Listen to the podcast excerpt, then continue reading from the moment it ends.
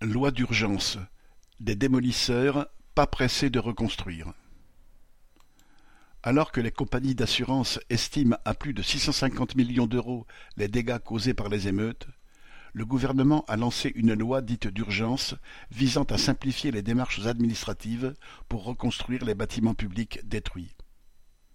Mais l'État ne versera pas un centime, laissant les communes se débrouiller avec ce qu'elles ont et attendre le bon vouloir des assureurs. Le gouvernement Macron, tout comme ses prédécesseurs, n'a pas attendu les émeutes pour démolir à sa façon, et plus efficacement que les émeutiers, les services utiles à la population des quartiers populaires. Il n'est donc pas surprenant que sa « loi d'urgence » se borne à une simplification des démarches.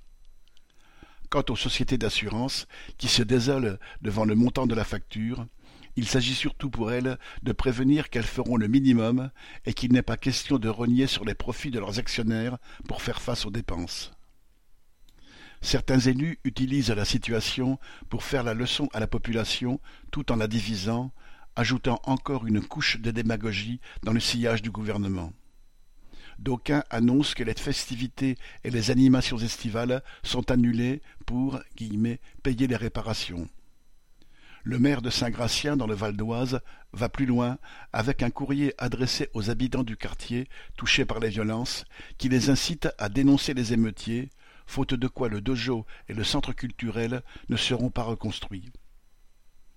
Le grand patronat, couvert d'aides et de subventions par l'État, est le premier responsable de l'exploitation, du chômage et de la progression de la misère dans les quartiers populaires.